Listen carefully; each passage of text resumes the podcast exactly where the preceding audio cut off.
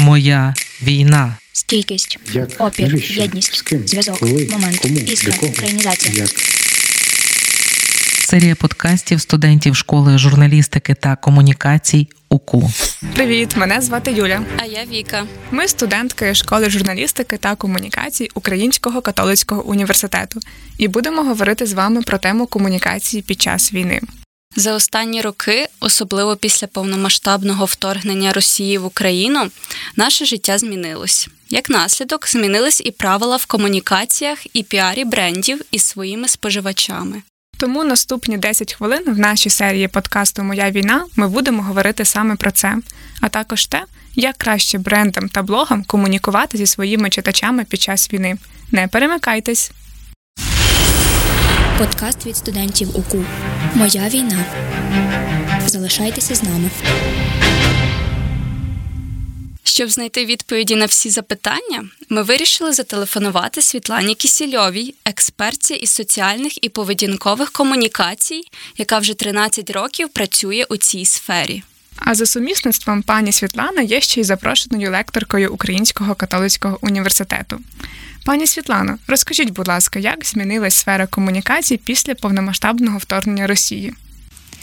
Якщо говорити про те, як змінилась комунікація після повномасштабного вторгнення, є такі два ключові для мене тренди. Перше, це турбота про свого споживача, про свою цільову аудиторію, тому що саме те, як бренди і організації зуміли поставити свою цільову аудиторію вище, ніж потреби цієї організації чи бренду конкретно в цей період. Показало, наскільки вони добре розуміють свою аудиторію. І ось ця турбота, яка проявлялася у всій комунікації, стала, мабуть, таким для мене найбільш визначним фактором. І друге, це, звичайно, розуміння соціальних і політичних трендів і така сенситивність у комунікації. Тому що за останні два роки більш ніж раніше необхідно було мати свою позицію, чітко її висловлювати і дуже добре думати перед тим, як хайпувати на будь-яких трендах, та? тому що вони могли бути недоречними, вони могли бути не на часі, і навіть якщо це приносить вам велике охоплення і впізнаваність, дуже варто було зважити, чи потрібно це бренду. Які поради ви б дали комунікаційникам, піарникам та СММникам щодо комунікації під час війни? Про що важливо пам'ятати? Поради, які б я дала, це те, що незалежно від того, в який час ми живемо, ми повинні дуже добре розуміти потреби, болі. І особливості нашої цільової аудиторії дуже добре її сегментувати і розуміти, з ким ми спілкуємося, та кого ми інформуємо, для кого ми будуємо ці знання, з ким ми хочемо побудувати довірливі стосунки. Це надважливо в будь-який час, і саме коли ви розумієте вашу цільову аудиторію, ви можете бути класним. Комунікаційником, тому що тоді будь-які ваші формати, будь-які а, ваші канали працюють ефективно. І другий, а, друга порада для комунікаційників це мати позицію. Не можна в умовах війни жити без позиції, бути таким нейтральним брендом, який подобається всім. Це Добре пов'язано з першим, з першим з першою порадою, про яку я говорила, розуміти свою цільову аудиторію. Тому що часто організації хочуть бути класними для всіх і щоб про них знали всі, але тоді в тебе немає позиції. І в часи війни нам потрібно мати позицію, потрібно її висловлювати. А як щодо розважальних каналів? Щодо розважальних каналів, то, як на мене, це підв'язано тісно під те, а які потреби зараз в аудиторії. Так, дослідження показують, що українці повертаються до розважального контенту, а, хочуть бачити це на телебаченні і в онлайні. Але який це розважальний контент? Яка його мета? А, що нам потрібно конкретно зараз?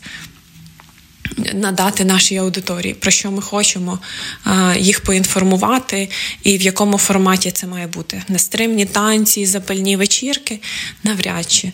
Чи це там більше стриманий формат, який не заважає іншим, та поки ми комунікуємо до нашої аудиторії, до якої ми хочемо розв... довести цей розважальний контент, він не повинен заважати іншим.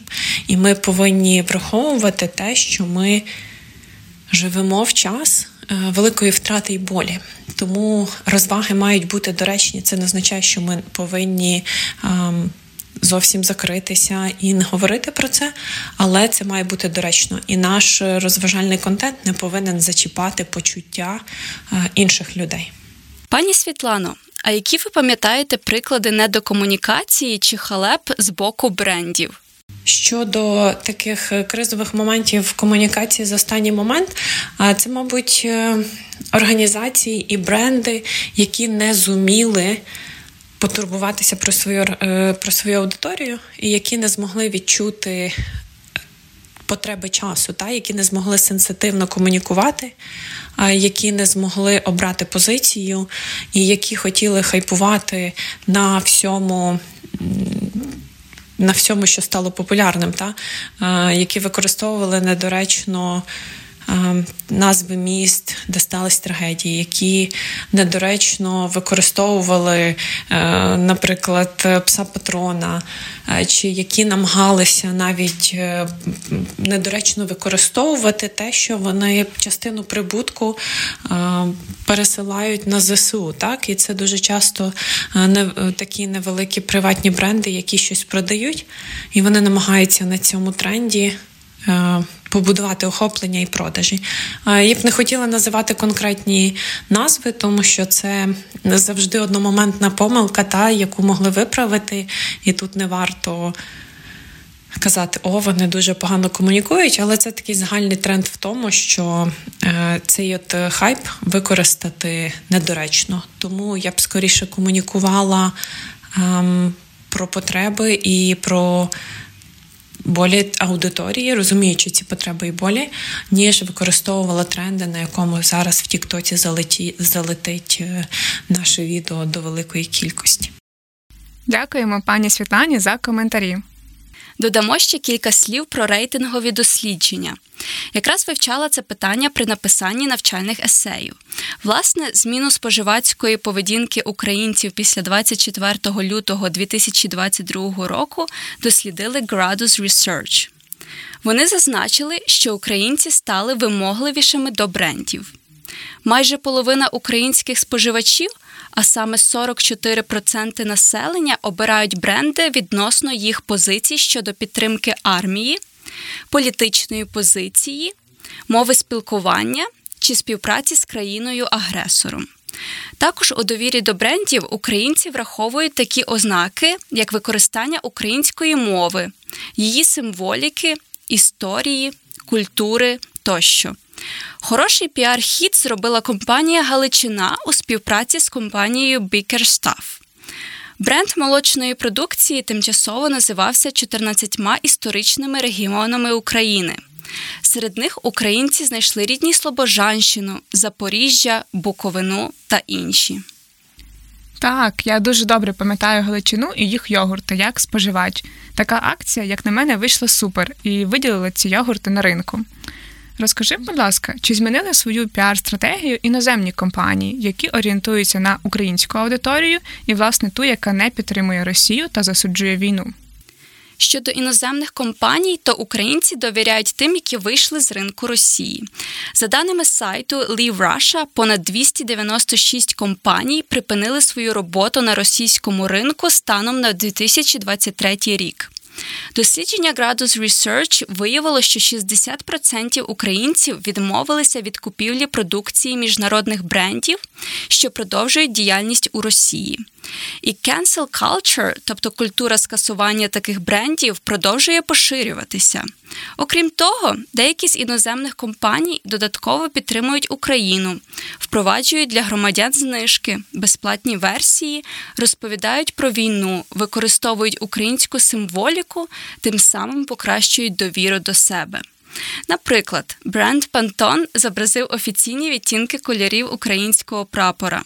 Zoom надав безплатну повну версію для українців на рік часу, а компанія Час випустила серію українських чіпсів зі смаком борщу. Ого, чіпси зі смаком борщу. Цікаво, цікаво. А ще коноплі та трюфелю, які ростуть в Україні як дикі культури. Дійсно, приємно, що міжнародні компанії підтримують Україну, але і українським бізнесам чи організаціям варто пам'ятати, що зараз у нашого суспільства дуже великий запит на прозорість, на українську мову і на чітку позицію. У жодному разі я не піду купувати джинси до компанії із сумнівною репутацією. Навряд чи буду донатити тим людям, які не звітують. Впевнена, що це той період, коли сидіти на двох стільцях не вийде. Саме так. Тому організаціям варто показувати своє ставлення, зрозуміло, що негативне, до країни-агресора та показувати свою підтримку Україні. Бо в будь-який момент наші читачі можуть цим поцікавитись і мають повне на це право. Якщо ми організовуємо якісь збори, то очевидно, що про них треба звітувати. Знову ж таки, бо в суспільства дуже великий запит на прозорість. Не раз переконувала, що комунікації це дуже чутлива річ, а під час війни так взагалі. Десь не подумав, не уточнив чи не дослідив, і можна потрапити в таку халепу. Тому краще сім разів подумати і лише один раз сказати і зробити. На цьому пропоную завершувати. Дякуємо вам за увагу. З вами були Віка та Юля. Комунікуйте з розумом і насолоджуйтесь своїми результатами. А також продовжуйте підтримувати Збройні Сили України донатами та вірити в нашу перемогу. Па-па! Серія подкастів студентів школи журналістики та комунікацій УКУ.